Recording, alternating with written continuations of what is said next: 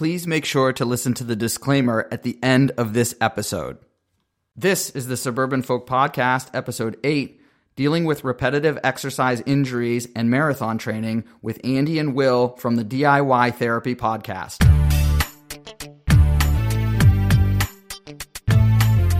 I'm looking forward to having some real talk with some real folks. Hey, this is Greg with the Suburban Folk Podcast. My guests today are Andy and Will from DIY Therapy Podcast. How you guys doing? Good. Very good. Thank you for having us. Oh, absolutely. Thanks for taking the time. I came across you guys some weeks back through social media, and at the same time that I was doing. yeah, actually, it seems like our, our movie tastes and other stuff like that are about in sync. And I'm pretty sure even for kids and other stuff, we are. We all kind of line up, yeah. yeah, we're facing the same challenges. So when I listened to you guys, it, it sounded very familiar as far as some of the day to day things that you have going on. And as luck would have it, the first episode I listened to was shin splints, and believe it or not, I was actually running when I was doing that, which was pretty interesting. And then the very next episode you guys did was on uh, injuries from repetitive exercises. And when I completed my triathlon episode, folks that I knew started to say, "So when are you doing the triathlon?" And I, I have a background in long distance running. So they said, Oh, are you going to try and PR in, in running? And I've never met a challenge that you know I haven't liked. So uh, it, it, made sense to me to get out ahead of the injuries that I'm inevitably going to face and and bring you guys on to talk about some of those things and maybe what I can watch out for. Plus, I like the fact that it's DIY therapy because I'm the typical guy that it, there's got to be a lot going on for me to go to the doctor or to a physical therapist or anything like that. So I, I can use some of the tips to pretend like everything's okay and then you know sneak away into a closet or something like that and, and, try some of the stuff that you guys suggest and, and, pretend that, that nothing's wrong at all so so i think that's that's pretty cool concept as well um, but before we got into some of that, what is the history for you guys as far as uh, when did you decide to do a podcast? What were you listening to when you got interested in it? How's it gone up to this point? How's it gone? As far as podcasting is concerned, yeah, it, like it, when you started and it's certainly a learning curve because neither one of us are uh, technically sound. Yes, it's both when it comes to computers and all that stuff. So that was there was a big learning curve on that. Uh, there's a learning curve on, especially for ours. We're kind of a, a niche podcast. You know, there's not a whole lot. You know, our, you know, you people will like you know, I have shin splints. I'm going to listen to this specific one episode. And so, you know, trying to maintain a, a, a an audience base is a little bit not tricky, but it's it's challenging. Mm-hmm. Yeah, yeah. But I mean, like a little bit of history behind us. We uh, we're both uh, physical therapists. Um, we actually uh, decided to, or we were working together, and we just from, just from a personality standpoint really hit it off, and from treatment philosophy standpoints, we really hit it off. Um, I had uh, started my own business uh, with a low back pain product. Um, and at that point in time, Will kind of came on, and we were we just kind of discussed we're kind of discussing how we could continue to kind of expand the business. And since then, Will has uh, become a uh, pretty much a full time partner with me um, in regards to trying to grow, you know, our reach and um, really try to just kind of help other individuals uh, get through simple strains, pains, aches. Um, like you were kind of alluding to, the majority of individuals, you know, will have some type of ache or pain, but they mm-hmm. won't go to the doctor. Um, and so, how can they get through that whole process? Whether it is a shin splint, whether it's back pain, whether it's neck pain, whatever it is, how can they get through that whole process more quickly? Um, and so, you know, we are we're really ortho based musculoskeletal based. Yeah, you have to you have to explain what ortho based. Yeah, means. so uh, really sure. bones, joint, joints, um, low back, neck. Uh, um, we're both active also. Yeah. So um, when when when you see ortho, it's like people tend to think of just like the orthopedist. It's the same way with physical therapists. They do, we delineate between people who who people kind of like special, specialize into like neurological, so like strokes and whatnot like that. And then everyone and ortho is kind of like the rest almost. It's like a not, not quite a catch all, but it's it, kind of though. Yeah. Yeah. In terms, I mean, we deal with people who are. Um, you know, elderly, have balance issues, deconditioned, all the way to that high level athlete. Yeah. So, um, and, and, also all the way into the peds. So, uh, children. Peds, yeah, yeah, uh, yeah. Sorry, I tend to tech, uh, talk very technical, and Will kind of is good about dumbing it down. So, are you saying I'm dumb? I am not saying you're dumb. I'm saying I'm dumb. Okay, all right, you're dumb. well, actually, luckily for me, my wife happens to be a physician, so even the term peds, I think before knowing her, yeah, I'd be like, "What is that?" But pediatrics, pediatrician. So I'm I'm tracking with you, but but I hear you. Sometimes you get into the acronyms and you assume people know what you're talking about, and, and may not necessarily be the case. Yep, absolutely. So the podcast is an extension of what you guys are doing as far as certain products that you're offering. And I even noticed, for example, with um, I think it was after the marathon episode that that you had some recommendations on like the knee bands and things like that. So so that's sort of part of the package of part of what it. you guys do. We started off more as just like an educational because we're we're big on education. Yeah. Mhm. So, so uh, you know, it kind and it kind of goes back to um, there, there's really kind of a change in how rehab specialists are starting to treat people. Um, it used to be, you know, 5, 10, 15 years ago that we were really about just fixing a problem.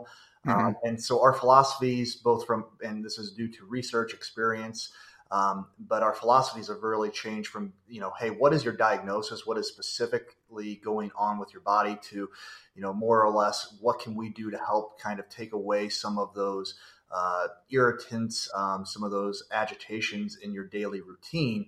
What role do you play in your pain? Kind of go into a deep dive in terms of, you know, uh, kind of a self journey of, of what it is that's actually agitating those those issues. Um, and be more of a facilitator versus a fixer, and and that's kind of the way that all rehab specialists are trending at this point.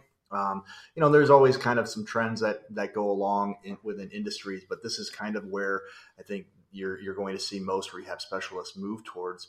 Um, we'd like to think that we're kind of on the beginning edge of it, um, whereas there are some facilities that really look or uh, rehab specialists that still look at just fixing that underlying problem. But the truth is that there isn't a lot of correlation to just a specific dysfunction and pain. Pain is much more complicated, and so we really try to uh, help individuals understand what all the variables are that are going into that pain, whether it is something like shin splints or whatnot. Um, and then also, you know, the products, as as you know, you kind of asked, the products that we have kind of recommended moving forward are really more of an adjunct um, type of uh, uh, treatment option. We want, yeah, we wanted to find ones that are specifically we knew were were good. Yeah, Mhm. and will help people and help push people along through that whole healing process because there isn't a quick fix. You know, we're kind of in this society where everybody wants to kind of line up, take a pill, and or Just- Right. Talked to my mom about that last night. or or just get uh, you know have surgery or whatnot. You know, how do I get that quick fix? And it's not you know it's not indicative of the people who want that. You know, it's not it's not because they're bad people. It's just that's what you know has, yeah, it's, where we're, where we are a yeah, society. literally. I mean, we're all roughly probably in the you know or late late 30s and stuff like that. So we all mm-hmm. remember. We all all of us remember back when.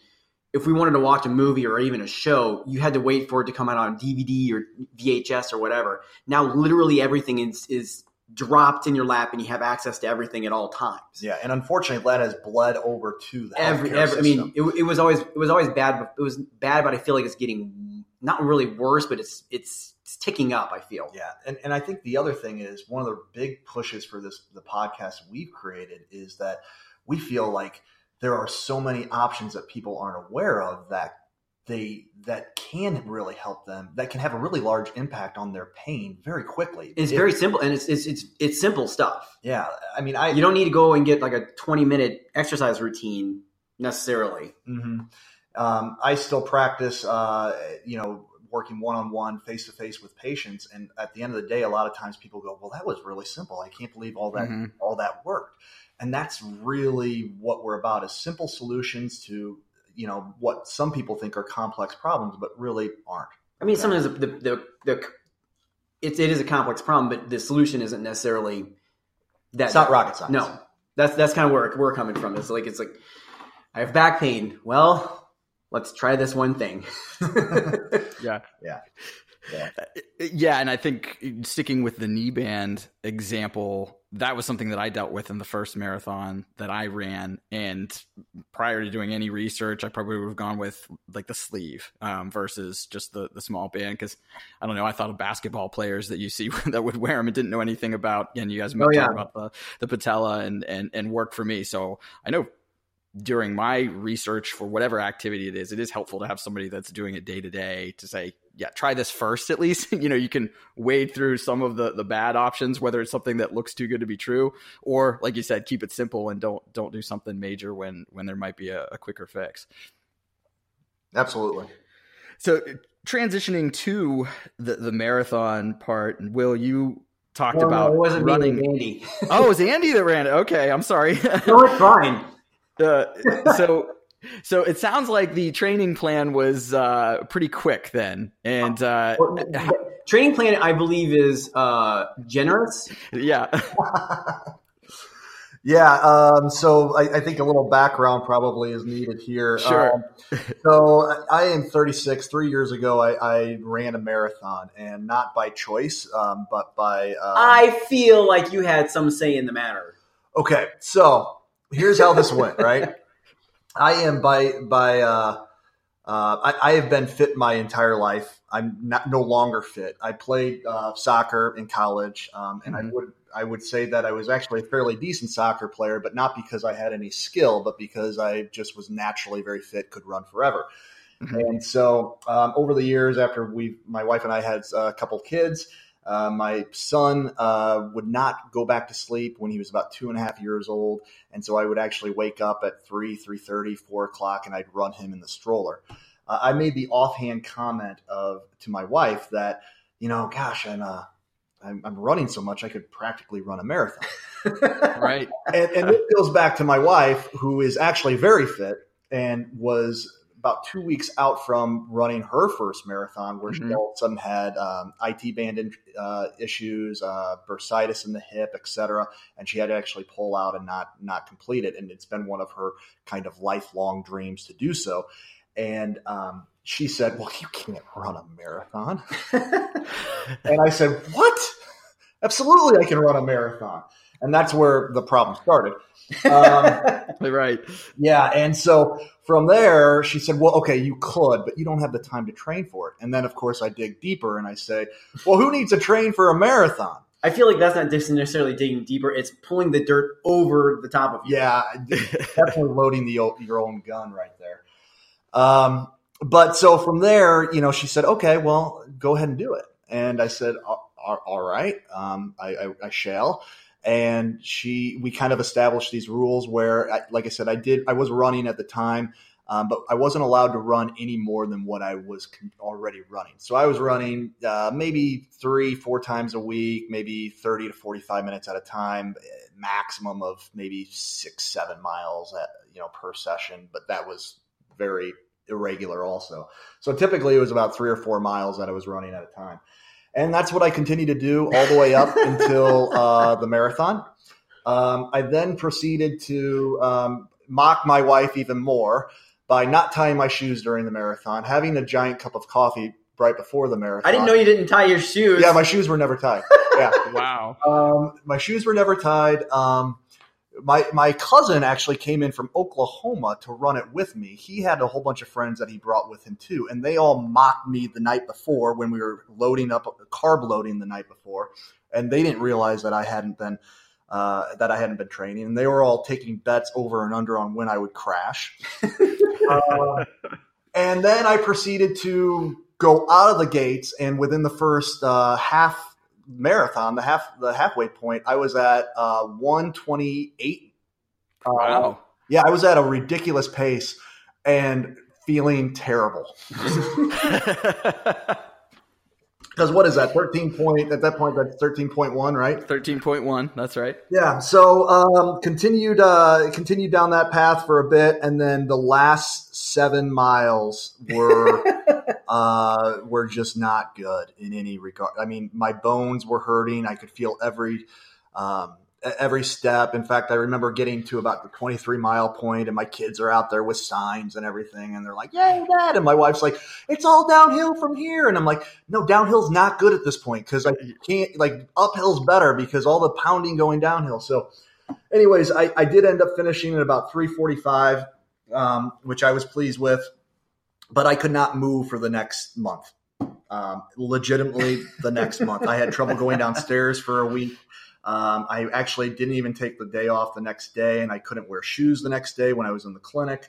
Uh, it was it was I won the battle, but I lost the war, is what I always tell people. Specifics around the training plan. So, how many weeks or months were there when you were doing sort of the off cycle runs that were probably not the distance that you wanted to be doing. Was that for two months, three months leading up to it, or was there less time? You just sort of had to get in what you could.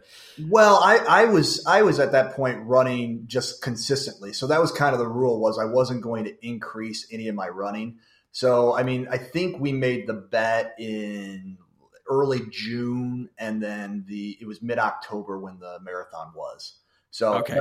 but my training didn't change at all. You know, and it wasn't as if I was I, I, I would say the one thing I did do differently was towards the end I started to increasing my pace significantly, but that that was about it. Um, yeah, that was about it. Would you recommend this to? No, this is a terrible idea. Okay, yeah, on every level. Yeah, and I actually was very much the opposite for the first marathon I did. I didn't consult any marathon training schedules. I just said, okay, if I add an extra mile to my long run over the weekends, then I'm going to hit 20 miles, something like six or seven weeks out from the marathon and then I know I'll be able to run it. So I basically was set to run 20 plus miles for a month and a half before I got into the marathon, which was not good. Uh, it, luckily, the first time I ran a 20 miler, I thought I blew my knees out. Uh, when I was done and, you know, getting showered and cleaned up, it, I could barely feel them. You know, it was very creaky for quite a while. So I had to pull back just from risking injury at that point. And then my marathon, I was just beat up at that point. So I ran like a 355 for the first one. I was just wanting to be under four hours, but very much the other way. And the other stupid thing I did, I pulled it off. So it's kind of a nice talking point. I was playing in bands at the time. So I sent an email to the to the people running the race and said, "Hey, could my band play at the finish line? Oh no! And wouldn't it be Wouldn't it be cool for Wait, me to? You're going to fin- be in, you have to finish and then jump in the band. yeah, exactly. and, and, you know, I thought they were going to say, "No, we don't even know if you can finish a marathon. Why would we, you know, allow allow the prime spot?" Not only that, not only did they say I could, they actually did a feature article on me in the local paper and so I'm like, oh man, I'm I am in now. I am committed. So yeah, I, I, took like 20 minutes to sort of stretch, but then I played guitar for like an hour, which wow, yeah, yeah, you know, stiffened up. It, it was good for you. Yeah, you're, I mean, smart life choices is always a good thing. yeah, exactly. So you live and learn, I guess. Cool story, but similar. I was I was miserable for the next week and a half. I think I had to go play golf a couple days later, and um, if I kept walking, it was all right. But yeah. if I had to stop or sit down, I was a mess. Yeah. So, uh, how many of you? How many of you ran now, Greg? Uh, actually, only two marathons.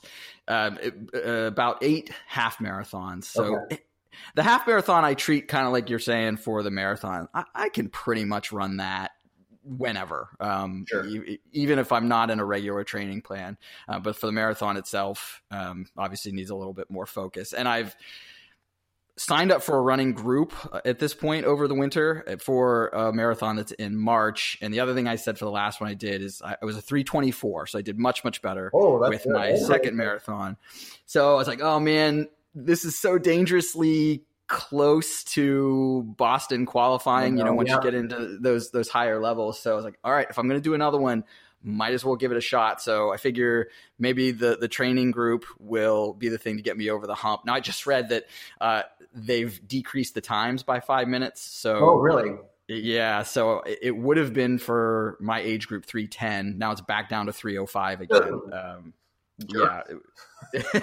so we'll, we'll see what happens. The training guy said, "Well, it's not impossible, but you know, getting that that twenty minute uh, time reduction is going to take some work on your part." So Yeah. That's we'll, we'll see how it goes. so, so you're you, now you you've changed your uh, training patterns. I'm assuming so that you're not running those big long runs a month and a half out. Correct. So you've you've kind of timed it better. I'm assuming because that's kind Yeah. of that's kind of the goal for most of those. Uh, if you look at and you can get some ba- as you know you can get some basic uh, uh, training schedules out there, but the goal is to peak about that week and a half out or so um, prior to the marathon. So that would be the one thing that I think you probably changed. Oh, for sure. Yeah, the tapering, you just have to trust that it's going to happen. Because I think most people that do this type of exercise, you have a hard time switching your brain to say that you need to lay off and let your body recover yeah, leading up to are the really bad. race. I mean, uh, most most anybody who's like into a thing is like that, especially runners are. You tell them they can't run, and it's like, mm, yeah, I'm not gonna not do that. Well, we become a little obsessive. I- Right. I think it's the big thing. Yeah. And, and as you know, um, when we become, when we're training like that, it's one of those things where it's like, okay, well, if I actually let off, am I going to lose something where the recovery is actually what you need? Yeah, yeah. I was gonna say you become fit in, in rest as opposed to the opposite way around. Mm-hmm. Agreed. And actually, foreshadowing one of the things I really want to hit from your guys' perspective is what types of injuries can you continue to train through, and what would be some of the signs to say, okay, something's not getting better, whether that's just a time frame of a nagging injury that just doesn't go away or severity of the pain. I'll be very curious to get your guys' perspective on what that looks like and what to be looking for so that you don't do major damage when you're when you're in the middle of training. So I thought maybe if we would let's say literally from top to bottom for what the typical injuries are, uh, I'm thinking the highest would be probably back pain Um, talking about in terms of running, or are you talking about like mhm, for running. Okay. Yeah, so I mean, really, in terms of uh, running, I don't think back pain we don't get a ton of, No, um, and partly because you know when you really look at like runners and the age brackets that are doing these running, most people have more of a um, uh, in this age bracket are going to have more of a disc issue, and when you're running upright, that doesn't really affect the disc too much. it's almost better for it. Yeah. Now, the one thing I would say is, you know, there's this this um, in terms of back pain. You know, the the one thing that people tend to do right after they run is they stretch out their hammies. Okay, so they're doing all this repetitive flexion, or they're sitting on the ground and they're doing the runner stretch, et cetera, et cetera. so in this case, flexion is basically bending over and, and like touching your toes. Yeah, and so and flexion your, is in is your in your back. so when you are standing uh, or uh, running for a long period of time, that that disc will actually become very heated, and then when you um, go and bend over right afterwards, that you go from all this extension or bending backwards during the running to all of a sudden forward bending very quickly and for static periods. And with that disc really heated, you can actually open yourself up to some susceptibility to injury right then and there. Yeah, it's like it's like you know heating up a metal. You know, like it, you, it's fine, it's fine, and then you try to bend it. Once it gets to a certain point, you can you can actually bend it. Yeah. So if you're gonna like, so the one thing that I would actually tell that I tell a lot of runners that do have back pain, and uh, I find that there are people who do a lot of the hamstring stretch, bending over, those types of things. You know, do it actually on your back. And it's called a 90-90 stretch, but you would you would just lay on your back, you put your hands behind your knees, you get your hip to about 90 degrees, and then you kick your knee out straight and stretch your hamstrings in that way. And when you're doing it that way, you're actually isolating the hamstrings versus getting any forward bending in the spine, which is what you want to avoid when that disc is super heated like that. So And, and, and a lot of a lot of races, I've noticed they're actually having. I mean, the therapist they they have uh, physical therapists will be there like yeah, your marathon, you probably yeah. So you they'll and they'll stretch you out and. You know, I wouldn't necessarily have them stretch your calf because that they can't do a very good job of that. But I would stretching your hamstring, having them lay down and stretch your hamstring for you. That would be a good alternative. Mhm. Yeah. So that that's a big thing that we see from the calf. Um, when or I'm sorry, the the low back. Sorry. Uh-huh. Yeah. yeah. How's it Um, going? Yep, real well. Um, so but if we're moving down the body, then the next stop is really the hips. And Mhm. so um, there, you know, and I don't know if you've ever experienced this, Greg, but you know, hip bursitis, uh, Hip arthritis. hip. Well, some people have hip arthritis. Some old Yeah. people.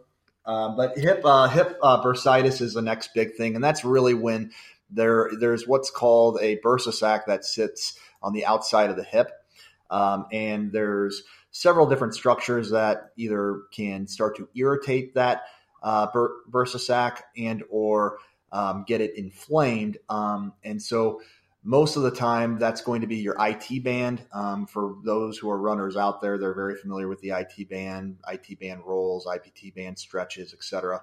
Uh, the other big muscles that are attached to that area, though, are um, actually your uh, glute medius and then your piriformis muscle, um, and those should probably be stretched out also. Um, in regard, and you have you might have better luck stretching those muscles than you would your IT band, really. Yeah, actually, the IT band you're really never going to be stretching. You're going to be more or less stretching the muscle that's attached to it, which is the TFL. But that's another whole other. That's discussion. a whole yeah. Yeah. Um, but with that being said, there are you know you can do some rolls and things like that, and there are some uh, benefits from doing that, especially if you feel like you're getting some relief from that. Um, in regards to like, okay, what are the signs and symptoms of uh, you know, greater trochanter bursitis, this hip bursitis, this lateral hip pain, all kind of um, put into one little bucket there. Um, outside pain, uh, point tenderness, uh, not being able to lay on that uh, spot. Um, you know, um, I think the big thing with people is really understanding how your body responds to different activities. So it's one thing if, hey, you know, you start walking or you start doing your jogging, you have a little bit of soreness, but you kind of work that out and then you keep running. And then really, what are you doing or what are you experiencing after that run? Okay. So after a training session, you know, are you having hip pain? Does it come on? Does it, does it last for five ten minutes, but then go away? Um, or is it something that's lingering for 20 to 60 plus minutes? Um, when we talk about repetitive stress syndromes, um, which again is something that we see a lot in runners, um, this is really more about um, how long do your symptoms last? If your symptoms are lasting um, less than 20 minutes, it's usually not a major concern. Okay. If you're waking up in pain, if you're waking, if you're having pain that's lasting that hour plus, then you know that you've probably done too much and you have to start to look to either alter your your training giving yourself more rest in between and or in terms of the duration of your current training um, session you need to st- start to actually um, you know lessen that and then look to see you know again for the hip that we just talked about look to see if what happens when you start to stretch some of those structures and how then that affects the pain following your would you say training ice and of course ice with any type of repetitive stress syndrome Uh, but with hip, I think with hip bursitis, that's it is trickier to ice because it's so deep. There's it's it's so close to the bone that it's it's hard. You know, underneath all the muscles and stuff like that, it's kind of hard to get at with the ice. But it's never a bad thing to try. yeah absolutely um, go ahead greg And as far as the stretches are concerned, would this be before as well as after you get ready for a run? For example, you know, I definitely subscribe to active stretching, which I think just really translates to start slow when you're running and then also, of course, allow for some amount of cool down. Would these stretches be after that um, or, or even before you run or primarily afterwards? Uh, you know, I'll tell you what. I played uh, Division One soccer, and I never stretched once before ever playing, um, and I had almost zero injuries. Um, I, I, you know, the research doesn't actually indicate that stretching afterwards is or before is really going to have much of an impact. But in terms of you know getting that that blood flow to the tissue and, and a, a warm up, you know, a much smaller dose of whatever run you're going to be doing, taking a moment to to relax five minutes in between that, and then moving forward. There is some um, there is some research that supports those types of things. The big stretching that I would really make sure that you're doing, like people just have this this concept that they have to stretch following a um, following any type of Well, we've um, been beating it into their skulls for, for- sixty years. yeah they have to, you know, and, and there isn't a ton of research that indicates that even after, directly after doing these things, that stretching is going to have much of an impact. It's when you're tight later. Okay. um, providing a different input to the system, to your brain, to the tissue um, that allows that those muscles to relax. It's a positive input that allows that muscle to relax, allows the nervous system to relax. So it's something that I, you know, a lot of times you can get more benefit from those stretches by breaking up that tightness that occurs after the run, 60 minutes and out, you know, two hours later, right in the morning, those types of things, so that you're not uh, creating, you know, that that those first couple steps after a long training, you know, yeah, especially in the morning, it'd be a good, a really good time to do it. Yeah. Now that does not mean that you know you cannot stretch right afterwards. It also does not mean that you cannot stretch right before your run. Those are all still appropriate. They're not going to hurt you. And but but in, in regards to like what we really recommend, it's okay once you've tightened up then get that input in there on a regular basis and try to find some consistency consistency with it. So, you know, if you're training for long runs, you should also be incorporating, you know, let's say you run in the morning, you know, you should be incorporating a couple stretches, you know, at uh, 11 o'clock in the afternoon or in the morning, then, you know, three o'clock and then before you go to bed. So that's, that becomes part of your training, um, your training process, if that makes sense. I love that answer because I try to get out there and start running as quickly as I can. So, you know, a mile in, I'm still saying, Am I doing this? rather, than, rather than getting to the point where I'm just thinking about it and thinking about it with the stretches because it's almost like it's too easy to just stop right then. It's like the treadmill. That button is right there that I can hit stop at any point versus, you know, if I run eight miles away from my house, I got to get back somehow. Yep. Somehow. So, so uh, no, I actually am very happy to hear you guys say that because uh, a when I'm sitting at my desk after I've done a run, uh, that gives you uh, you know something else that you can be doing to help your training, um, and as well as just from a time management standpoint, when you're doing your run, it's the run. Yeah, especially when you're doing marathon training stuff. That that's a lot of time consuming stuff. Right, for sure. Um, continuing to work our way down, hamstring and quads, I would assume would be next. I know I've dealt with some hamstring issues here and there uh, that luckily I've been able to just work through and usually would loosen up while I was running. But uh, what are some things to watch out for uh, around those areas? Yeah, so um, I mean, I think kind of uh, first of all, when you're talking about um, you know identifying what is good and what what is bad, it, you know, from here on out, it kind of goes along that same pattern, right? Um, you know, what do you feel like not 20 minutes after your run? What do you feel like, obviously, you know, uh, several hours, an hour later? Um, so you're, you're, looking for those types of signs and symptoms of did you do too much? Um, if you're having sharp pains, um, you know, difficulty while actually running, you, you need to stop. Yeah. I mean, I mean, at the end of the day, it, there's a difference between getting up, being stiff, you know, um, going for that run and slowly loosening up after five ten minutes versus, hey, you know, I'm starting to actually experience like a sharp pain, nagging pain that isn't going away. Um, so anytime that you're, you're, you know, and for people who are runners, you kind of have an idea of, you know, okay, yeah, I'm a little achy. Yeah, there's a little bit of discomfort here, but I've experienced this before and, you know, it'll work. It, will work out. itself out after, right. after I get going. I mean, um, but when you start experiencing something new, take a step back, walk for a bit, get back, you know, maybe walk for five minutes, start start at a slower pace again, see if it returns. Um, if it returns, then you're probably done for the session, you know. Um, and, and then just come back, ice, um, because who knows if there is at some point, you know, some kind of inflammatory response. You know, most likely there isn't a structural damage, but it would be more of a tendonitis type of issue. Um, uh, you know, but uh, and where would you feel a tendonitis issue for the hips for the hamstring? You're going to feel it in two different places. You're either yep. going to see it really up high, right at the where basically your sit bones are. Yeah, um, you might you might even confuse it with butt, your butt, your with yeah. pain in your butt. Yeah, or right behind the knee. And yeah. you know, there's, there's, that'll be more obvious, obviously. Yeah, and there's uh, you know the hamstring actually consists of three different muscles. Um, so there's several tendons on the inside and several tendon or a tendon on the outside, and so that's when you know th- there could be pain on both inside or outside of the knee. In other words, like the medial or lateral. That doesn't help people. No, um, the inside or out. So it, it, the medial is like the part where your knees are touching your the inside of your knees, and then the lateral is the outside. Yeah. Um, so it could be anywhere through those areas. But then, you know, what I usually tell people is most hamstring injuries really aren't truly hamstring injuries, um, uh, which people kind of look at me like I've got three heads when I say that. Um, most um, chronic hamstring injuries are more of a sciatic nerve irritation. So there are some nerve glides that you can obviously do some hamstring stretches, but then there are also some nerve glides that you can do that can actually free up the sciatic nerve that runs along that whole same track. Um, and those glides uh, actually will have. Um, uh, they really, really, actually look like a, a hamstring. They stretch. look like a hamstring stretch with just a little bit of deviation to it, and we can certainly send you a, a pic of those uh, mm-hmm. if, you, if, you, needed to uh, post that on on your uh, on any of your uh, social media stuff for this.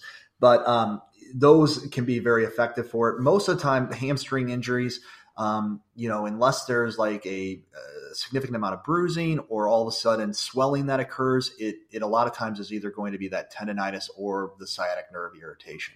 Um, so that's always something to be. Um, yeah, and the sciatic nerve will be the way to tell the two, the two apart is because the tendonitis will be point. It'll be it'll be either either of those two spots. It'll be in your butt or it'll be down by your knee. The sciatic nerve issue could be a lot of times it's more in the muscle belly. Yeah, yeah. yeah. So differentiating those two things can be challenging, but the, the good news is you're not going to hurt um, either one by treating both. And yes, they're, and they're both very similar. So it's just important to put the little the little tweak in with the hamstring or with the sciatic nerve stretch. As far as the quadricep, um, most people are going to have pain um, really more more or less right above the kneecap. Um, or right if, under the area kneecap, yeah. Yeah, well, for the patella tendonitis. Yeah, yeah. It, it, yeah. Um, so there's quadricep tendonitis, and then there's patella tendonitis, and and really the the difference between those two things is one is above, one, one is below, below, the kneecap. Um, those are the, really the what I found is that the patellar tendonitis is more painful than the quadricep.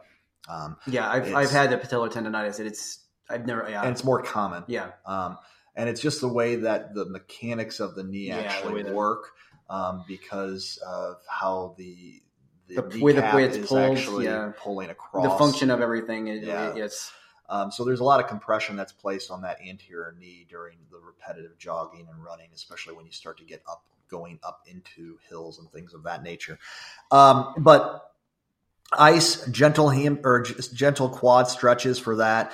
That usually isn't nearly as much of a nerve issue as the hamstring is so that's gonna that's going to be more musculoskeletal um, or that that those tendonitis and ice ice, ice works really good for that sort of stuff because it's right there. Yep. But again same rules apply you know? Yep. how are you feeling 20 minutes after your session? You know um, and a lot of times, um, I, I, will say this: that if you are having some of these tendonitis type issues, that you know, kind of going back on what I said earlier, a little bit of stretching it before probably is beneficial to, so that you don't irritate it right away. Um, Even like the active stretching is kind of like what you were talking about is not is the I think the best way to do it to kind of get some blood flow in the area. Mm-hmm. Mm-hmm. Yeah, absolutely. So that that kind of covers the uh, quad hamstrings. Um, I guess the the next section would be probably just general knee pain, right? Mm-hmm, right. Um, this is a little bit more tricky. That is way tricky. um, and just because they're, you know, I mean, it could be ninety different things. Yeah, it really could. It could be all of those things. This is going to be something where you probably need a little bit more rest. Um, you know, typically when you're talking about actual knee pain, joint pain, um, it's going to feel deeper. Yeah, it'll be it will mm-hmm. feel inside the joint. Everything else will be the way I always kind of describe it is like if can you touch it? Like if it's if it's if it's muscular, you can touch it, you can kind of manipulate the pain. Where if it's pain that is like this kind of pain, you can't access it. You can't get to it. Yeah. Um, this would be um, something where you, a lot of uh, ice, um, a lot of rest, um, and watch the rep- like watch when you're training for something like this. You're or when you're training to try to avoid pain with this, you want to train on flatter surfaces.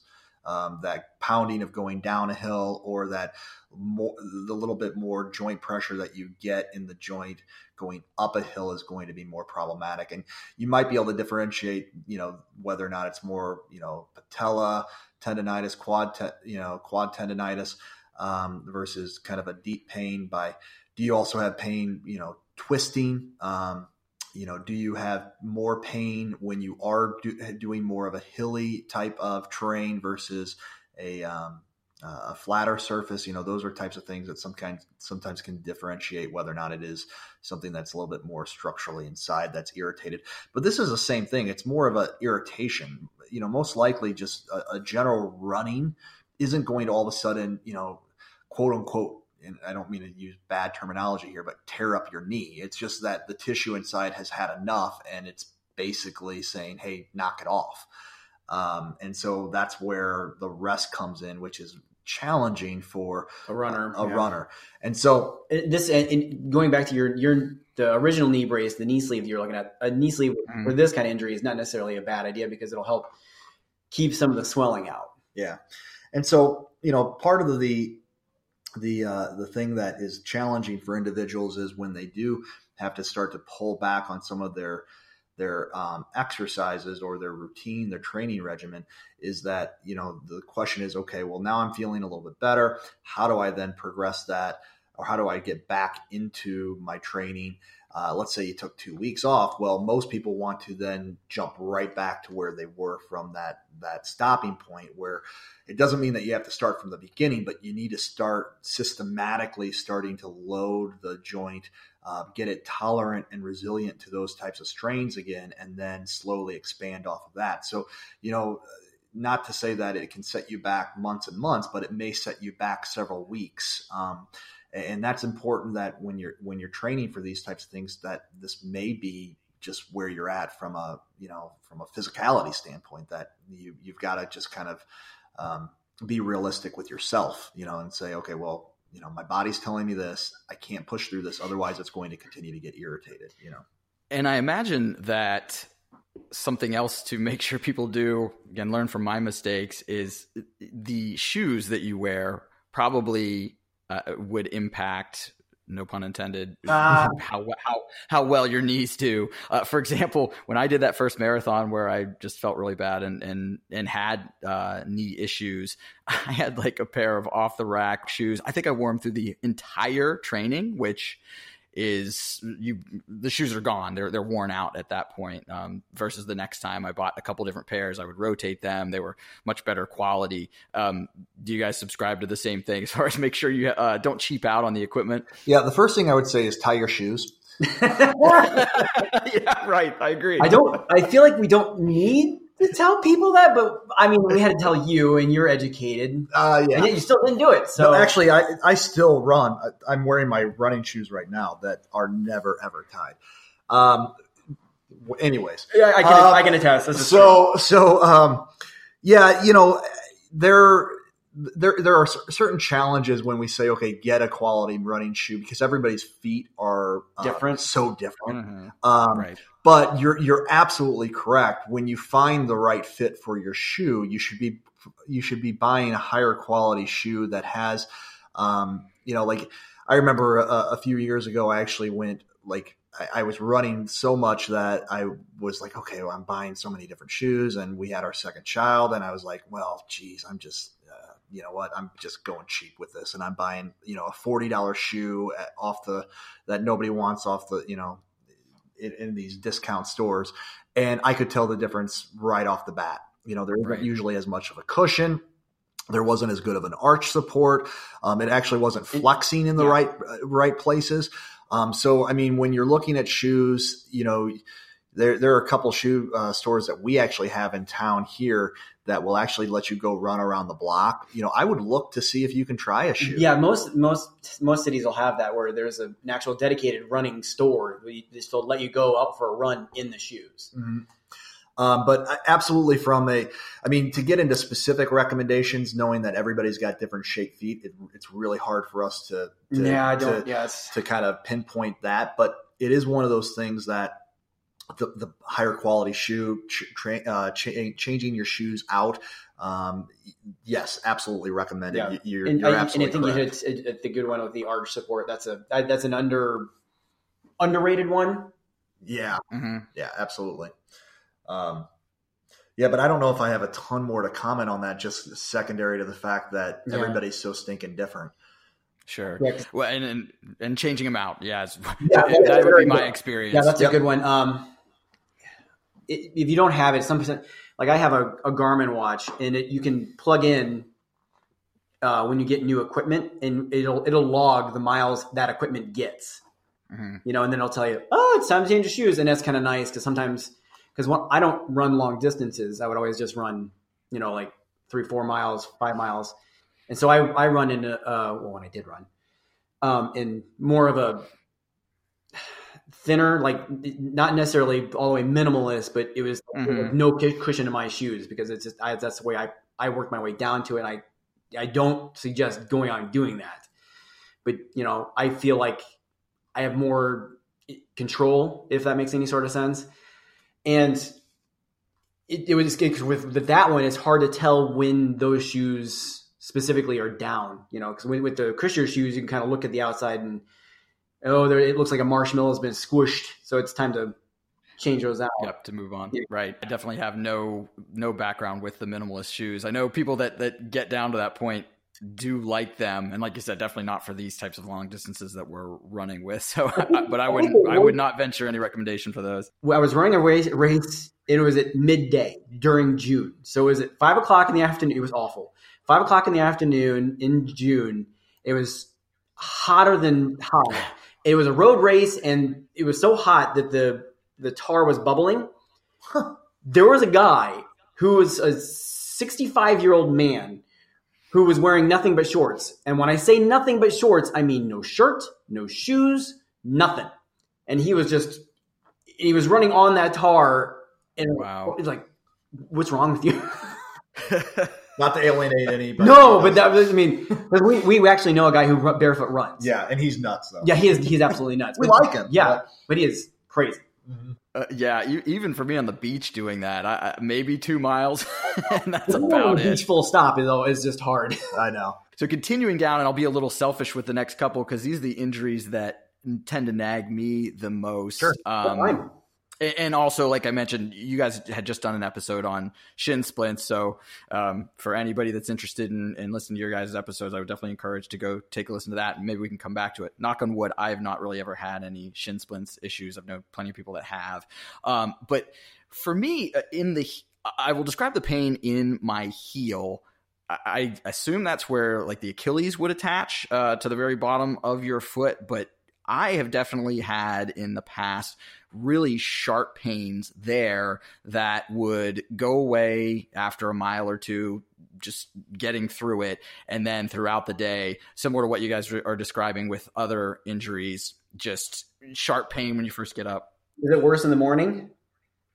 Uh, yeah, when you first would get up, yep, it, I would feel it when I and before I got a chance to start moving, and then just for the long period sitting at my desk when I'd first get up Yep. to you know go to the bathroom or something like that. We can tell you what that is. Yeah. I mean, Okay. So so there's, I mean, honestly, it's it's twofold. Um, there's plantar fasciitis where it attaches to the base of the or the bottom of the heel. Um, and then there's also the Achilles, which is at the base of the heel. And those two attachment points are actually very, very closely oriented to one another. Um, and typically, what happens is that whole area gets inflamed. Um, so, like when you're talking about hurting directly in the morning, a lot of times what happens is when we're sleeping at night, most people sleep with their toes pointed. So, in Well, yeah, because it, it most- shortens. yeah, because if you imagine a way you're you're either sleeping on your back or your sides, or you're weird like me and sleep on your stomach. No matter how you do it, generally your foot your foot falls down, right? So you're pointing them down. So that just Mhm. that naturally shortens all the Yes. tissue in there. Um, and so then when we go to initially take a step or move the ankle um, early in the morning, we have uh, an initial strain or stress on that tissue, which causes you to have pain. Um, same thing with when you're static during the day at your desk, et cetera. Those things are typically put into a little bit more of a shortened position or they're just not moved enough. And so then you again have that initial pain that you experience. Um, and then, of course, when you are beginning your running, what are you doing? You're pounding right on that area. Um, so, you know, what ends up happening is it is just it does turn into a repetitive stress syndrome. They are they are challenging because I mean, when we think about it, right? I mean, you can't you can't not use your feet, yeah, you're unless you're you start to go non weight bearing and get on crutches or which is not a good choice for that either. Yeah, it's not a good choice. Um, you know, so you're constantly kind of you know having that repetitive strain through that tissue. So uh, right away, you know what I what I tell people, you have to get on a schedule with icing. Okay, absolutely get it on a get on a schedule with ice. Yeah. So if you if you're at work, you can you know chuck some ice and you know in the freezer at work if you can, and then midday you know ice it throughout the day. Um, and then you can do a series of different like calf stretches where, you know, a lot of people don't realize that there's two sets of muscles with the calf. There's the gastrocnemius, gas, Gastro- ga- ga- Gastrocnemius, thank you. soleus, And then the soleus. So, you know, you can do like what we would consider like a stair stretch, which would be um, to just let the heels hang off the edge of the stair. And you can do that with the knees straight and the knees bent. That's going to stretch those two different muscles. Um, when you're doing it with the knees bent, which is usually where people, that's usually where the problem is. Usually, yeah, it's usually in the soleus muscle. You're going to feel a lower, a very much lower and almost deeper stretch, um, and that will help that kind of lower portion of the muscle to stretch out, so it's not creating as much strain on the Achilles. Um, and then, if you really try to get everything to relax back um, when you're on those stairs, you can actually feel that you get a stretch just kind of on the underside of your foot, right where that plantar fascia is. Um, and so that, that would be just a very easy stretch that you can do. There's certainly a lot of other stretches where you can do a calf stretch against the wall with the knee stri- bent knee. yeah. There's there are 10 billion calf stretches. Yeah. But then the other thing that I, I recommend for most people is you really in the morning before you even put your foot down, get a belt, um, wrap it around your your toes and get a good stretch with the knee straight and the knee bent on that calf again so that you can stretch that tissue out so that that first initial kind of motion and weight bearing that you have during the morning isn't a negative impact on the tissue so you're essentially not starting the whole inflammatory response off right away and so if you can avoid that then that can kind of set your day up for a little bit better success um, and then the following, the last thing is really that that, and you've probably seen this before, being a runner. Uh, the tennis ball stretch, again, doing that, kind of rolling the tennis ball 30, 45 seconds off the Mhm. bottom of your foot. Um, you can do that for Or Um, even in a frozen water bottle too. frozen water bottle, but doing that directly in the morning again, so that that tissue is lengthened before you initially put that weight down and go from this, you know, eight hours of really shortened position of the tissue to all of a sudden stretching it out with, you know, going uh, through all the range of motions with all your body weight on it. Yeah. yeah.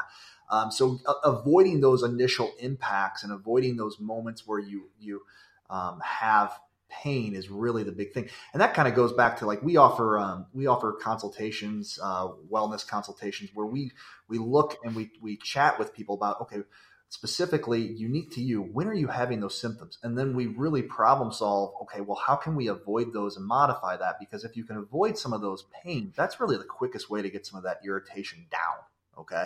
You know i mean it's it's kind of sounds stupid and it's well, I mean, the funny part is it's like it's you have to be outside of yourself. Like sometimes you you're just doing like your normal routine, like you're you're doing. You know, I'm yeah like, we're creatures of habit Yeah, and, and you just it's hard to hard to pay attention to. You just kind of need somebody to who's outside objectively look yeah, at it and like kind of walk you through. Well, what is this? And then we also kind of know where the little triggers are. Like, is it worse in the morning? You know, kind of things. hmm But so that, that's how we, we would take someone through that. So, and then eventually you can do a little bit of strengthening for some of the intrinsic muscles in the foot. Um, What are intrinsic muscles? The small little itty bitty muscles in between all the, you know, Toesies and, and yeah. yeah, all the, all the bones in the foot.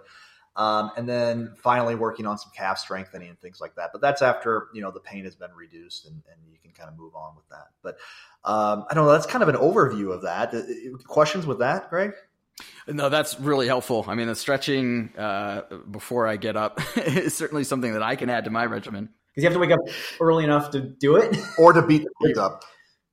Uh, well, I guess as long as I have Yeah. have it right next to the bed, I should be good. And actually, luckily for me, I work from home, so icing the foot actually will be less awkward. Oh, yeah, being yeah, at like- home doing that than being in an office space. So, uh, employing those couple things, I think, will definitely help. Um, and then I just for myself, like I said, watch it really close as far as when I'm running, and if it is noticeably still in pain, you know, after a mile or two, then you know maybe I'll uh, seek more counsel. but but Well, uh, yeah, or go for you know, and again, if it's mo- noticing more in pain after a mile or two, walk for five minutes, give it a break, Mhm. and then jump back into it and see if the pain still is there. If then it's still there, then then you've got to either take a break for the day, take a break for a couple days, or start seeking more counsel. Yeah. Maybe that is a good transition over to triathlons. Like I mentioned, I had had an episode, and I've always eyed triathlons just as a, as a new challenge, and also as you're getting older, you know everybody points to running to be one of the worst things for your joints and uh, you know eventually your body will break down. So hey swimming should be something that can uh, be be less of an issue there as well as biking. Um, two questions. Do you guys see the similar type of injuries or other injuries to look out for when people are doing swimming and biking? And then maybe even taking that back to running, is that an alternative for especially those foot injuries we're talking about? Can you move over to the bike for some amount of time and presumably wouldn't irritate your foot, but you're still getting some amount of exercise? Yeah, I mean, I think right away, just um, being off of the foot yeah, I, I think with when you're dealing with people who are like real hardcore triathletes and training for triathlons, I think you actually find that they don't have as many aches and pains because there is that cross training. Um, it's just you know you're you're not training every. They're yeah, they're following their ABCs. It, Always be cross training. Yeah, you're you're uh, you're not doing the same repetitive stress um, you're still getting you know that cardio in, in, different ways and you're still training every maybe you know two three four five six times a week whatever it is but you're you're not creating that repetitive strain on the same tissues. So you know if you are a runner and you're trying not to you know um, and you're having leg pain foot pain etc um, you know, st- start trying to throw in a, a, day on the recumbent bicycle, or if you do actually have a road bike, go out and you know do that road bike. Or if you can't swim, go ahead and swim. Yeah, um, but obviously, swimming might be a little bit might make it worse just because the not make not worse, but it might not help it just because you your your foot's always in that pointed position. So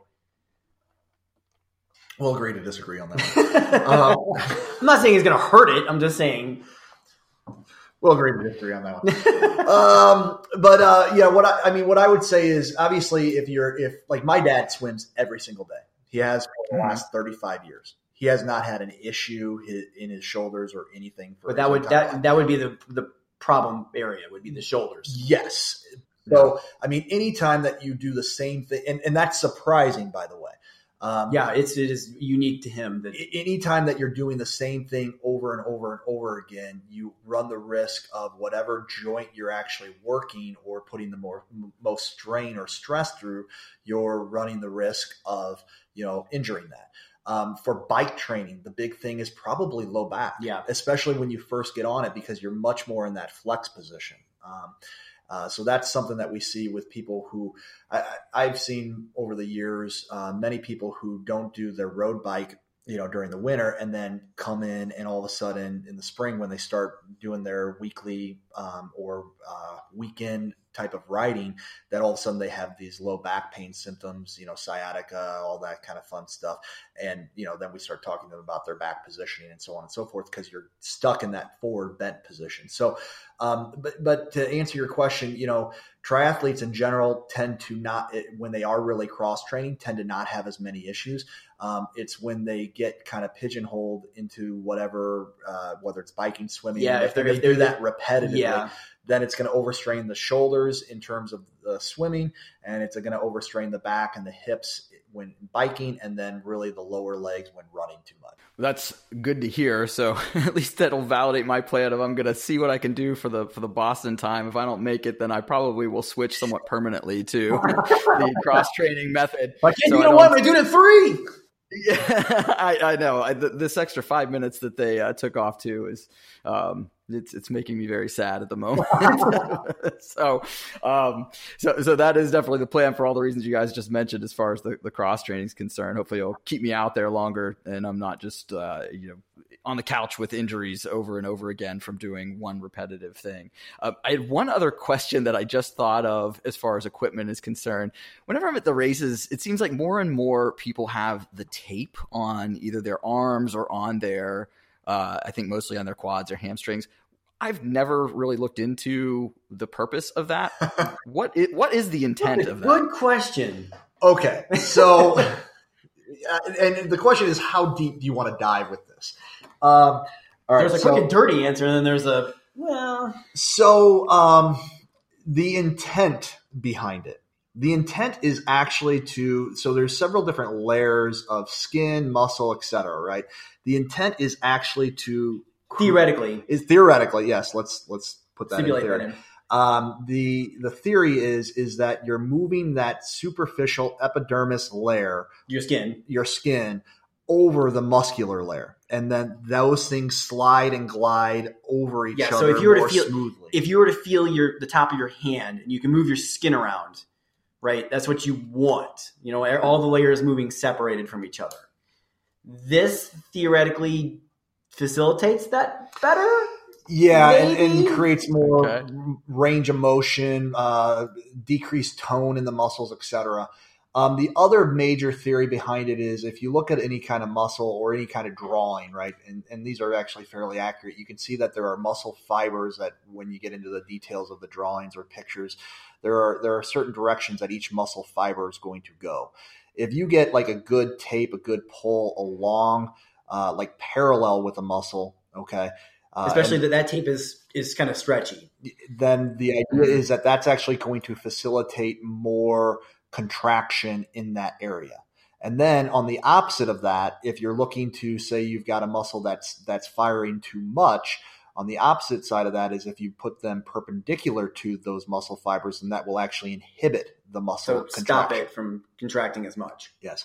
See how he just fills in all the all the Dumbs it down very quickly for me. That's perfect. Um, and so so uh so there there's more validity to the second part of that okay the uh inhibit specifically inhibiting muscles um the facilitating of muscles is is somewhat sketchy Dubious and bad. yeah it, it's the research isn't quite and out when on you that. know if you if you, that's what you're going to see mostly at the races is, is people that are taping themselves to facilitate the muscle to work better. Yeah, and, but then when you actually look at the first theory behind kind of you know making that skin move over that lower uh, lower layer of tissue, that one really is pretty dicey. That Yeah. that the research doesn't hold up on that.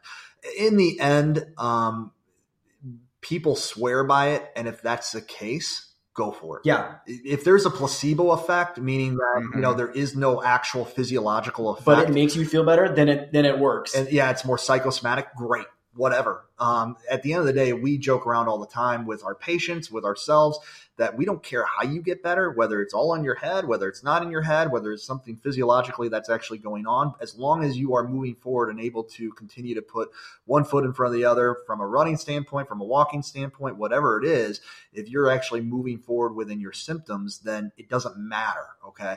Um, so, you know, if you want to try it and see what happens, go for it. You yeah, know? it's, it's definitely not going to hurt you. Yeah, and I, that's a great point. It's not going to hurt you. Um, it I becomes mean, it'll very hurt when you put- if you're a man and you have a lot of hair. well, but it becomes costly if you're.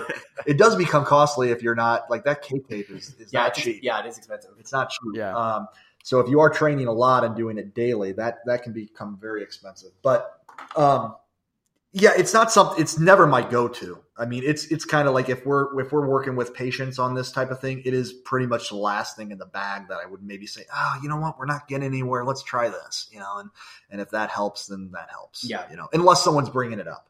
Okay, good. Well, that's something that I'll probably uh, keep to the side for myself, unless, like you said, I need some sort of a placebo effect when race day comes. Um, but you don't want to go and do anything too too different from race day versus any of your training, so that No, expense yeah. may become a consideration. Yeah. Absolutely. Well, that's all the questions that I had. Anything that came to mind from you guys' standpoint that we didn't cover? Gosh, I don't know. I think we rambled a lot. Um, what was the wing stuff? Oh, I'm sorry. I rambled a lot. Yeah, because you got to can can't. You're good. You're good. You got it. No, uh, no. I, I think the big thing is is just listen to your body.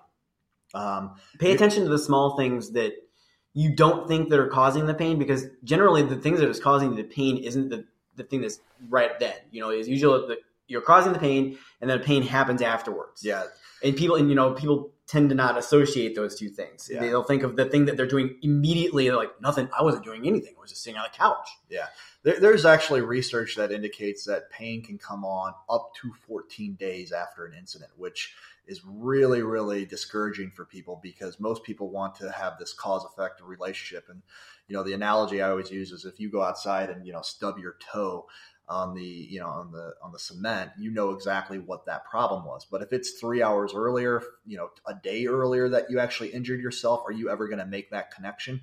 So really look into your past to really start to determine what the cause is and then start to alter that and see how then you can and, and do that all at one time. Or I'm sorry, um, just one thing at a time so that you can see how your body responds differently and you can kind of weed through some of that. But yeah, you don't want you don't want to. We're also not. At least I am specifically. I don't like giving out a lot of exercises at first, specifically because if you give out five or six exercises and the person has pain, you don't know what it was that caused it. yeah, or if they feel Yeah. better. Yeah, it- what, it, what, was it? helped? Do what, was it one of them that did it, and then we can just do the one, it, or you know, it, it is it? I don't know. Yeah. Yeah, like the same concept as an elimination diet, Yeah. right? Like do one thing so you know the thing that's working. Yeah. Absolutely. Yeah, and that's that's really where we, we like it, we kind of mentioned earlier. We do do these wellness consultations, and they're not face to face; they're just over the, the Skype and whatnot. And that's really where we try to weed things out for people, um, and kind of just kind of dissect their habitual patterns and, and where where those causes are. Um, and that's where sometimes you need that outside counsel to just um, you know kind of have that objective Ask ask the questions that you, you know what may may not know to ask yourself. But um, no, I, I think just listen to your body is my biggest thing that I, I tell people all the time. Your body is is telling you something. Don't try to just push through it just because you're too tough or you know most people who are coming to see us aren't world class athletes or and if they were at one point they still aren't now No. you know? so your body's your body's wearing down and you got to pay attention to it otherwise you're gonna you're gonna make things worse so Can you go ahead and give your social media information where people can check out your show and ways to contact you? Uh, You can contact us at DIY Therapy uh, 206 at gmail.com. If you have your own things we, you'd like us to cover, we'd be more than happy to talk about anything. Um, uh, we're you can find our podcast at DIY Therapy pretty much everywhere. I've yeah we're on itunes um there are some things I can't access because I don't have a Google phone. so I don't know what. So I don't know what. But I know we're on like Stitcher and or not Stitcher, but we're on like uh, Castbox. It just I know we're pretty much anywhere that is on there. Um, you can follow us at. We have an Instagram account at DIY Therapy two hundred six, where you know I'll put up little snippets of of our podcast, and I'll, and sometimes like for this sort of thing, like I'll, I'll put up uh, uh, for the Nerve Glide. I we I'll usually kind of use that more for our exercises, and then Mhm. Twitter is just me just being a goofball, really, yeah and then we have diytherapy.net which is our our primary website. Yeah, where you can get all of our podcasts. Um, we have, you can, if you want a wellness consultation, you can sign up for that. yeah, we have, um, we've actually have three different self treatment books. Um, one for chronic pain, one for neck pain, one for low back pain that you can purchase. We have our other products that are on there. Um, and we also have all kinds of different treatment guides and treatment philosophies and uh, uh, YouTube videos on um, uh, on our website also. So all kinds of different stuff that you can kind of access there. Yep. Perfect. And I'll be sure, of course, to post some of the links onto the show description once we get this published. So hopefully, folks uh, got some information for their own exercise program. So thanks so much for doing this. that thanks was for a lot of having fun. us. Yeah, we uh, we right. really enjoyed it too. So thank you. Great. Take care. If you enjoyed this episode, please be sure to give us a rating on Apple, Spotify, Stitcher, or wherever you get podcasts. If you'd like to be notified of future weekly shows, please hit the subscribe button. Thank you. Suburban Folk is now part of the Pod All the Time podcasting network. Be sure to check out the other podcasts that are part of the group.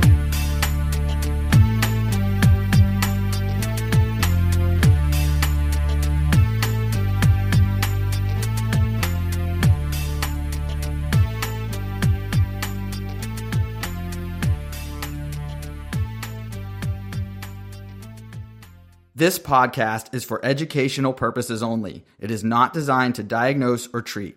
When beginning any exercise program, it should be reviewed and discussed with your medical professional prior to beginning.